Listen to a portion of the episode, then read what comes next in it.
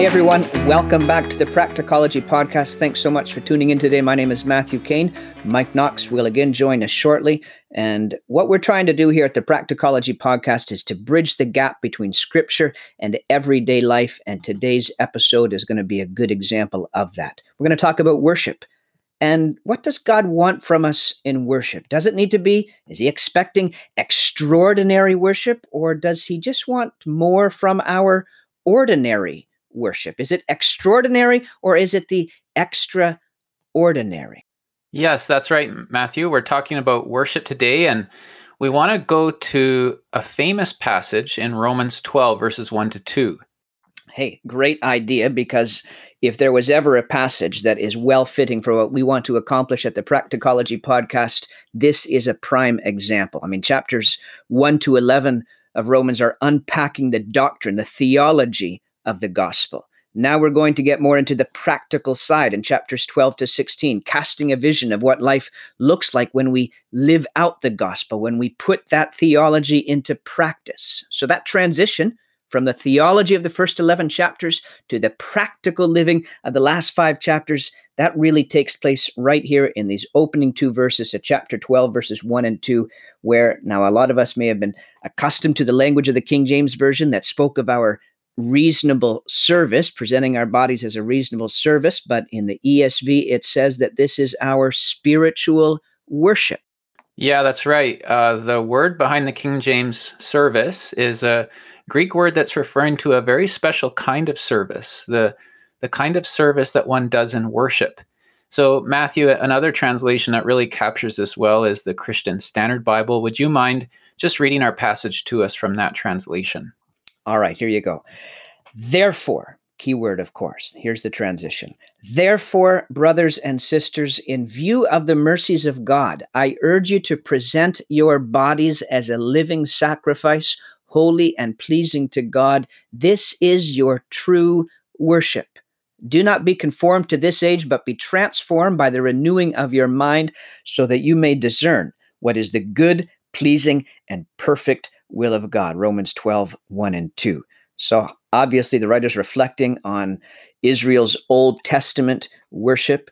People were coming to God in the tabernacle or in the temple, presenting an animal sacrifice to God or a grain sacrifice. Perhaps in the in the background of these verses, it could be presentation of the Levites, but all of that was part of that Levitical system. And today, obviously, our, our worship as Christians is going to look different from that. And now here he appeals to us, present our bodies as a living sacrifice, holy and pleasing to God. This is our true worship. Yes, this is true, real, genuine worship. Uh, Australian scholar David Peterson has shown that Romans is all about worship. Remember, in the first chapter, we have false worship.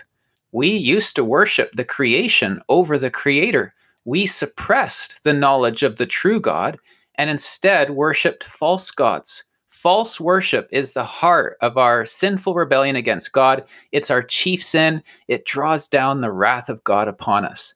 But now in chapter twelve, Paul talks about how we can offer true worship. How so?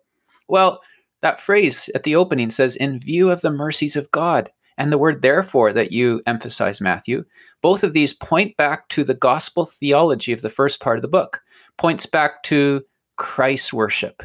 God put his son forward as a propitiatory sacrifice in, in chapter three, a wrath-averting sacrifice by his blood.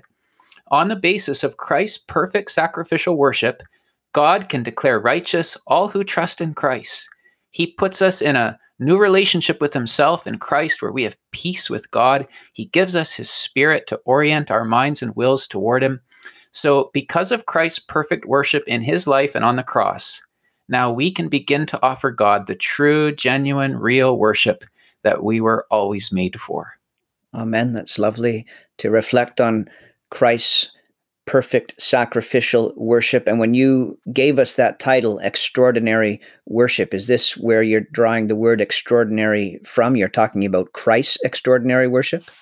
Yeah, that's perceptive, Matthew. That's that's part of it for sure. Uh, think of Romans five. Adam does one act of disobedience and we're all plunged into sin and death.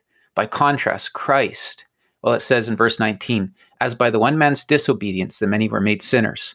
So by the one man's obedience, the many will be made righteous. This is extraordinary worship indeed.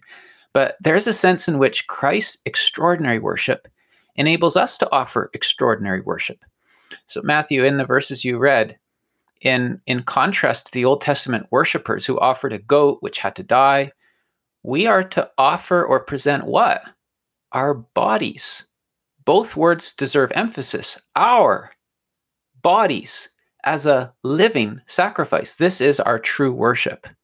I think we can all hear the contrast you're bringing out, Mike. You're, you're pointing out that New Testament worship is not offering someone else's body, but our own body to God. It's no longer a dead sacrifice, but a living one. We often talk about giving God our time or offering him our talents and our money and so on. Why does Paul urge us here to offer our bodies? Well, that's what I want to spend the rest of this episode on. I believe Paul's every word here is meant to shock us and even excite us. He doesn't say lay down your minds on the altar or present your will to God, your temperament. Isn't it strange that he says our bodies? We sometimes feel uncomfortable with other people talking about our bodies. Just, but just think about it for a minute. God wants my body. Why? What does this mean? Well, I think it means two things that will be very interesting for practicologists like us who do and listen to this, this podcast, who, who desperately want our faith to fill every part of our life. So two things. First, the fact that he says bodies means our worship is to be extraordinary. Second, it means our worship is to be ordinary, extraordinary. So I'll explain that in just a bit. Let's start with the first one. The use of the word body here means Paul's calling us to give extraordinary worship. Um, when he exhorts us to offer our bodies as a living sacrifice, he's pleading with us to offer our whole selves, our whole person, right? God's saying, I don't just want your animals, your herd, your wealth, your staff, your, your stuff, sorry. I don't just want your Sunday mornings, a half hour of devotions a day, an evening, a week of service. God's saying, I want you. I want yourself. Yeah, well, that is going to be extraordinary worship for sure. And calling us to give him ourselves, God is calling us to give him the most precious thing we can give. And Mike, this is uh, likely particularly relevant in our culture today. The self is so emphasized today. Some people talk about radical autonomy or expressive individualism, the big me. It is a very self-occupied culture. And it's the big me that God is calling us to give him, you're saying. I know. And you use the word radical. I know some people dislike that word, and it's likely overused. But this really is radical, extraordinary worship. I love how one preacher puts it. He says, Paul is telling us here to take our hands off our life. We prefer to take our hands off things one by one for God, somewhat reluctantly. Oh, fine, we say. I'll, I'll give up my Netflix subscription for you, Lord, or something like that. But actually, we're to take our hands off our very life, ourself, our plans, our dreams, our ambitions, and so on. That's what it means to present our bodies to God as a living sacrifice. It is extraordinary worship. But but I want to come quickly to the second thing this means. I said it doesn't just mean extraordinary worship. We're giving not just some part of our possessions, but we're giving ourselves to the Lord. But the second part that I think this is referring to is that our worship is to be ordinary worship, so ordinary that it's extraordinary. Because here's the thing. I used to strongly dislike hearing preaching from, from this passage.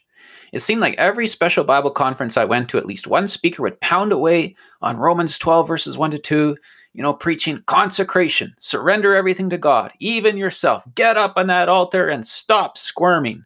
And, and maybe we can go into this more sometime. But either because of my own internal misunderstanding, or maybe because sometimes some preachers were maybe a little misleading and unbalanced in some of the ways they handled this text, I would just slump down into, the, into, into my chair. To me, this meant one thing.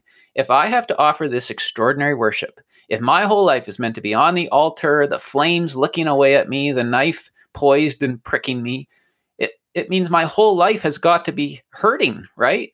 I took it this way. Every single thing I enjoy in my life, it's now out of bounds for me. No joy, no happiness. Give it all to God. Sacrifice, sacrifice, sacrifice. If you ain't hurting, Mike, you ain't worshiping. So this is wrong on so many levels, but I'll just focus on one. While twelve verses one to two is calling us to extraordinary worship. As we look at the rest of chapters twelve to sixteen, we are actually struck by how ordinary it is. So ordinary, in fact, that we can call it extraordinary. Back to that word body. Yes, it means offer to God yourself, your whole being. That's extraordinary. What could be costlier to us?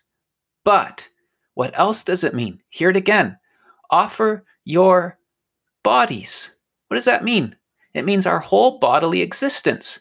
One of the great commentators of our day is Doug Moo, and listen to him explain what this means. He says, Paul uses the word body to focus on the embodied nature of our persons, reminding us that we are physical beings interacting with a material world.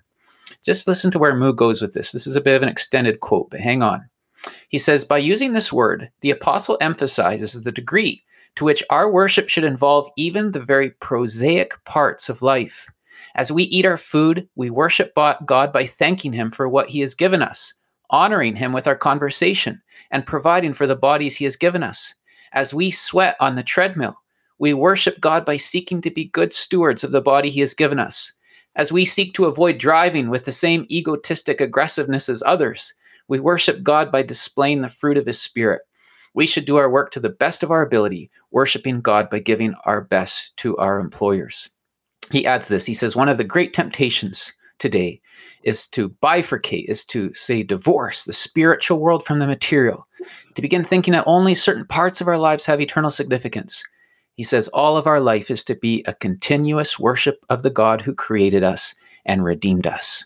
Hmm. Well, sweating on the treadmill, or in my case, the elliptical, uh, sounds a bit more like hurting than worshiping to me. I haven't thought of it so much as an act of worship, but I appreciate what you're saying, and I see where you're going. And by using the word body, you're saying, Paul is saying that everything I do in this body, every part of our life can be worship, even the mundane, everyday-ish parts, extraordinary worship. That's great.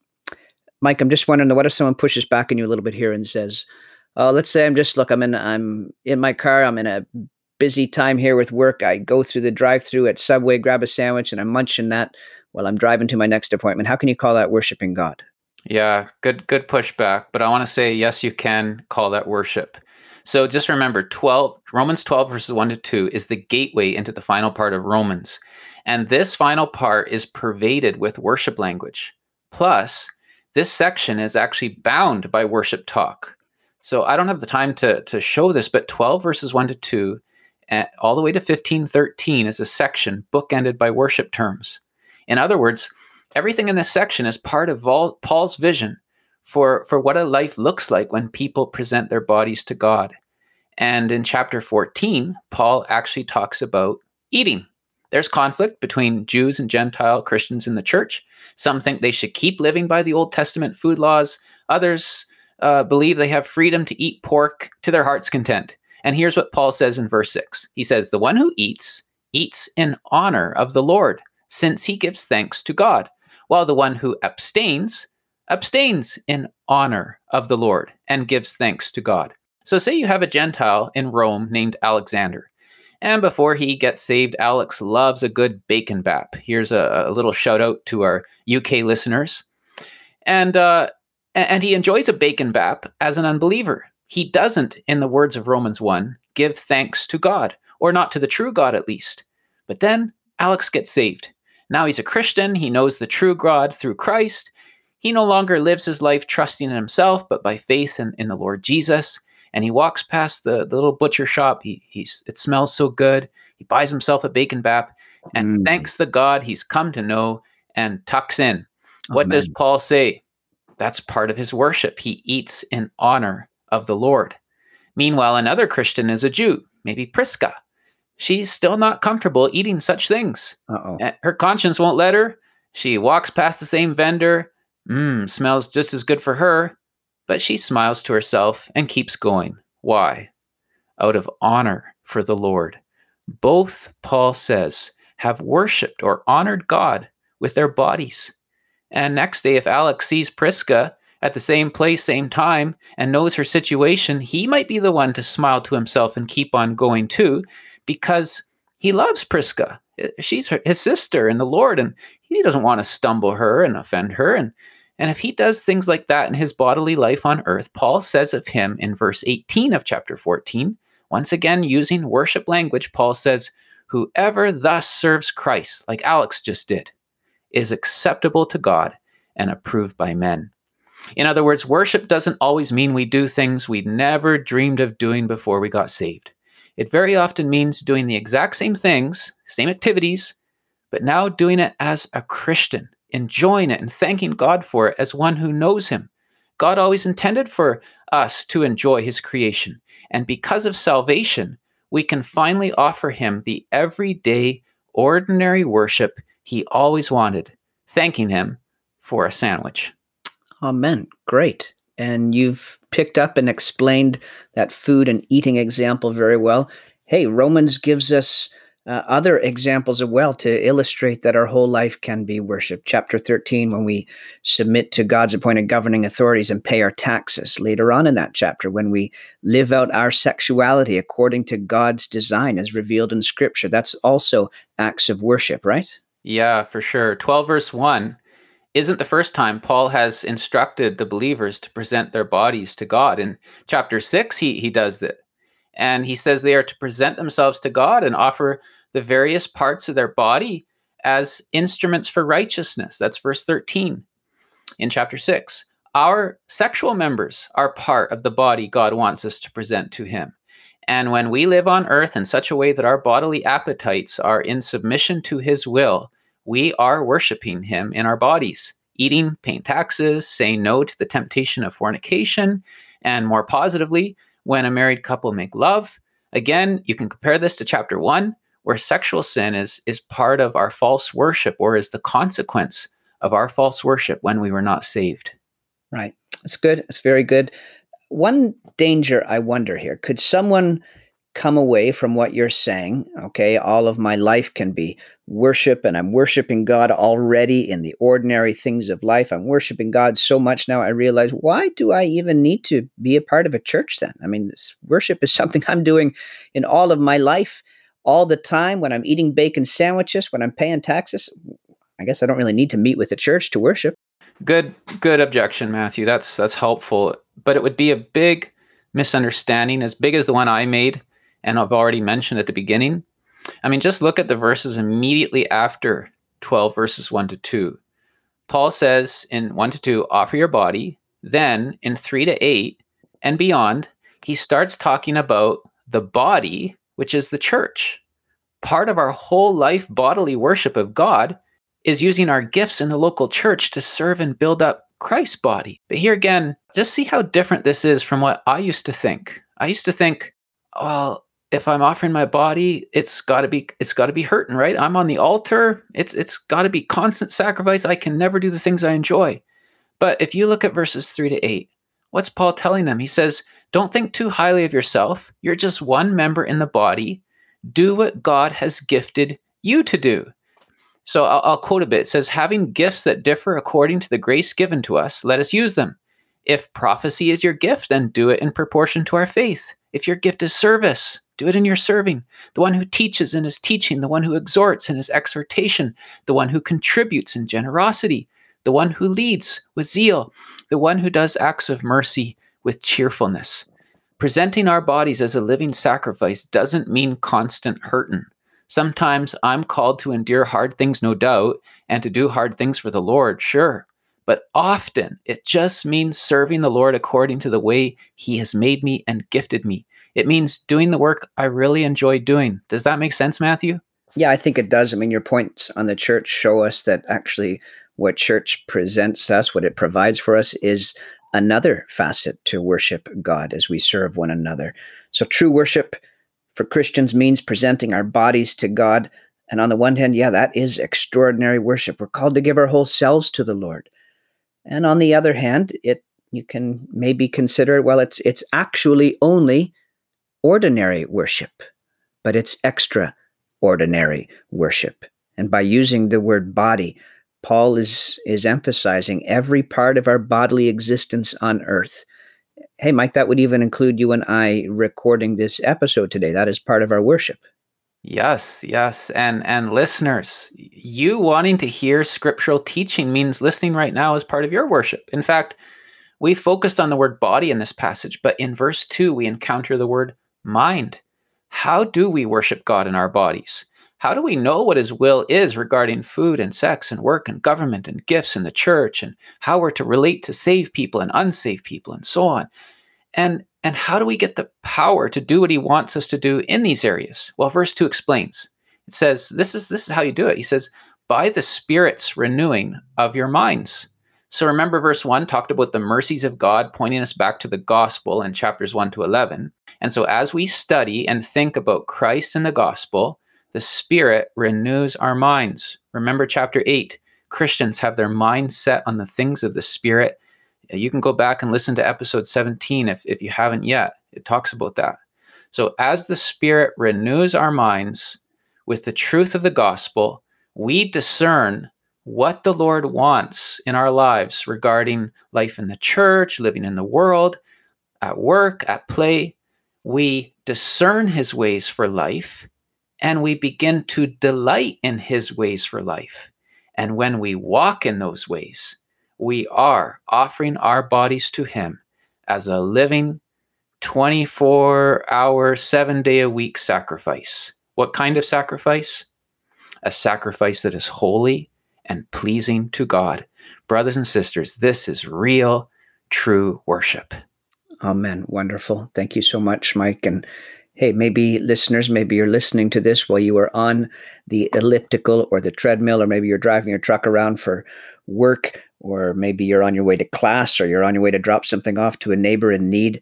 And maybe listening to this is part of your strategy as a Christian to fight off temptation that you're struggling with, to visit some dark spots on the web or even just in your own mind. In any case, praise God that in all of these activities in which you're engaged in right now, you can bring glory to God. You can do something that brings him great delight. You can worship him in that activity.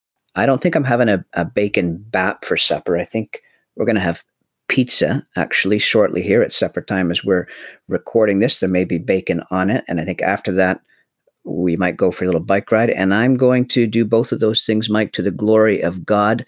That will be part of my worship today. How does that sound to you? That sounds great, Matthew. I think if I live near Halifax where you are, I would be trying to pick up donaires for everyone. I don't know what's in store for supper here, but I too will bow my head with my family and give praise and thanks to God and call that part of my worship. Super. Thanks so much, Mike. And thank you everybody for tuning in today. And we hope you join us next time for another episode of the Practicology Podcast. Have a great day. Yeah, have a great day, everyone.